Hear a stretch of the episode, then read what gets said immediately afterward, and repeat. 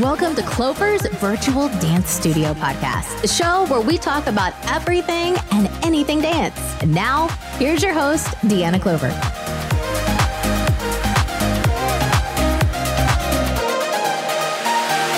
Hello, everyone. Hope you're having an awesome day. Are you a choreographer? Or maybe you're a teacher who has to make up many routines for recital? Well, when I first started out teaching, I didn't think I needed to take notes. I would just start choreographing, and then eventually, you know, we would see the kids the next week, and we would try to go over the moves, and we would all forget.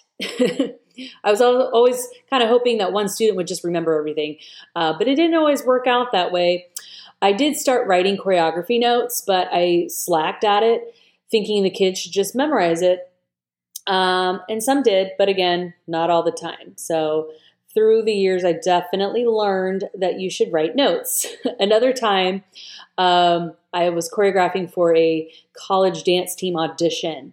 I showed up, was doing my thing, and then I forgot some of my choreography. So, um, you know, now at this particular point, I was not comfortable um, just making something up on the spot at this point. Um, you know, as time goes on, you get better at doing that if you need to. But I did pull it together and I ended up uh, remembering some of the choreography I needed, but I, I, was a little embarrassing not remembering my choreography. Uh, so definitely have backup and have notes. I know some people like to take video. I don't really like to use video because uh, I would most likely not be able to find the video and I would get it lost. Or sometimes, you know, these videos take up too much space on whatever device you're using. I do videotape choreography if it's for a bigger project, uh, but I don't always film my choreography. Most most of the time, for everything I do, I'm writing writing it down. Um, I actually have a really large notebook now, and it's all alphabetized by like a theme or if it's like holiday, I have all my holiday theme dances in one spot in my notebook. I do think uh, you know it's important to keep educating yourself. So it's important as a dance instructor to go to workshops or conventions and work on you as a dancer or as an instructor or both. Uh, by going to several programs, I did learn some great ways of taking down notes or writing down your choreography. I will be talking about how to write down your notes to make your life way easier if you do it right. And what's great is if you do a good job of this, you can actually, well, and if you can understand what you wrote, you can always use it again in the future. So that's what's really great about writing your choreography down. You can use it again. Uh, and let me state, everyone is different, and we all will choreograph differently and you know want to write things down differently. I have found that this way works best for me. Uh, the very first thing we're going to do of course is pick your song that you're going to use listen to it many times and then you're going to write out the counts. Um, so for every eight counts, I will write the number eight to the side of my paper. So instead of like numbering your paper one, two, three, four, five, six, seven, eight, nine, ten, um, I I like number my paper with eights down the side. Now, obviously, not all songs have an eight. Um, you know, you might have a four count break, a two count break, whatever it is. I listen to the whole song and I'm counting it out, writing it on the side. Now, depending on how big you write, you might need to put an eight count every other line. If you write really big or if you write really, really detailed, you might need to, to do that. Um, I pretty much just do every line. I try to make it short and sweet. Um, I know we all we don't always count music. Sometimes we do choreograph to words or accents in the music, but it's always great to know what count you're on and to be professional. Um, and so I kind of do all of it. You know, I, I number my paper, but as I'm choreographing and writing stuff down, I might use a particular word.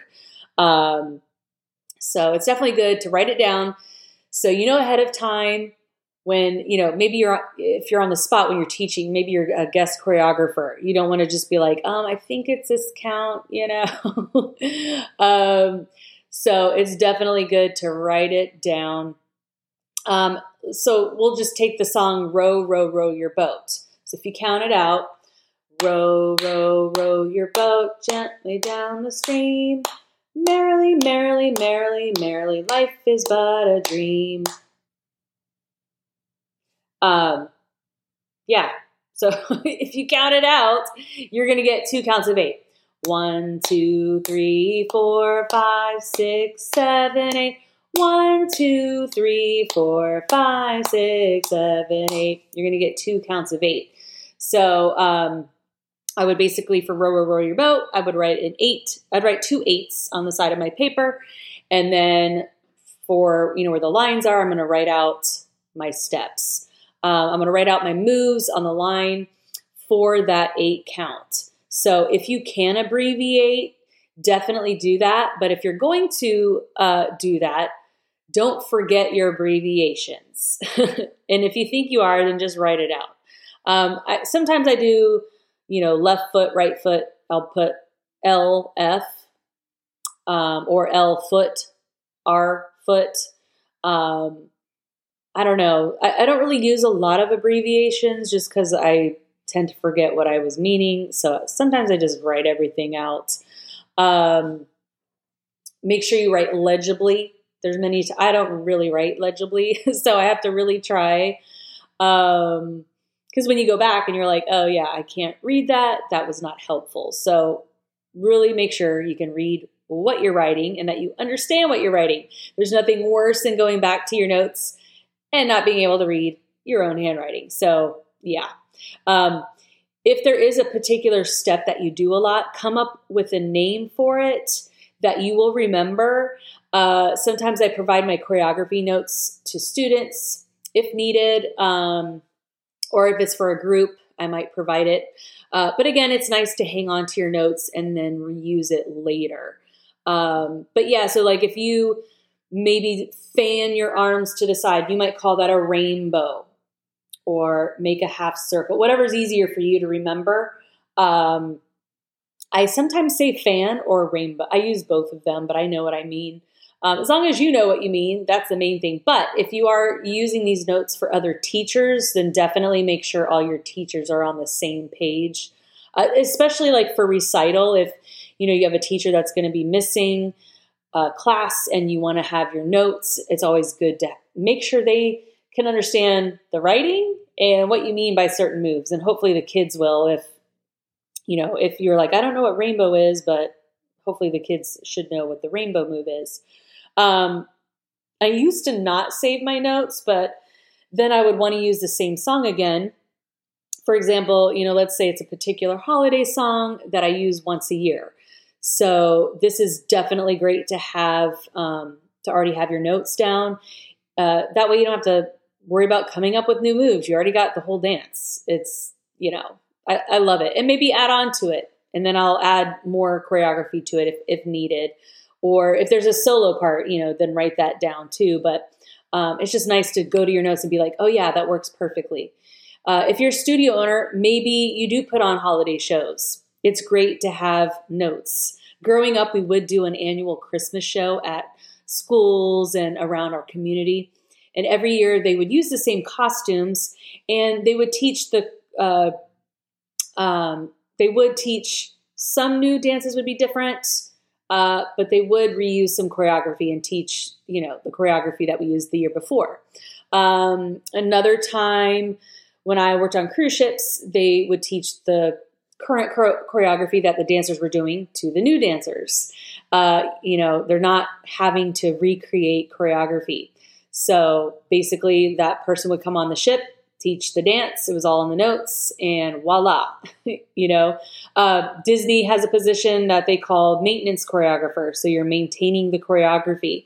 And so basically, you're doing the same choreography and you're making sure everybody's on the same page.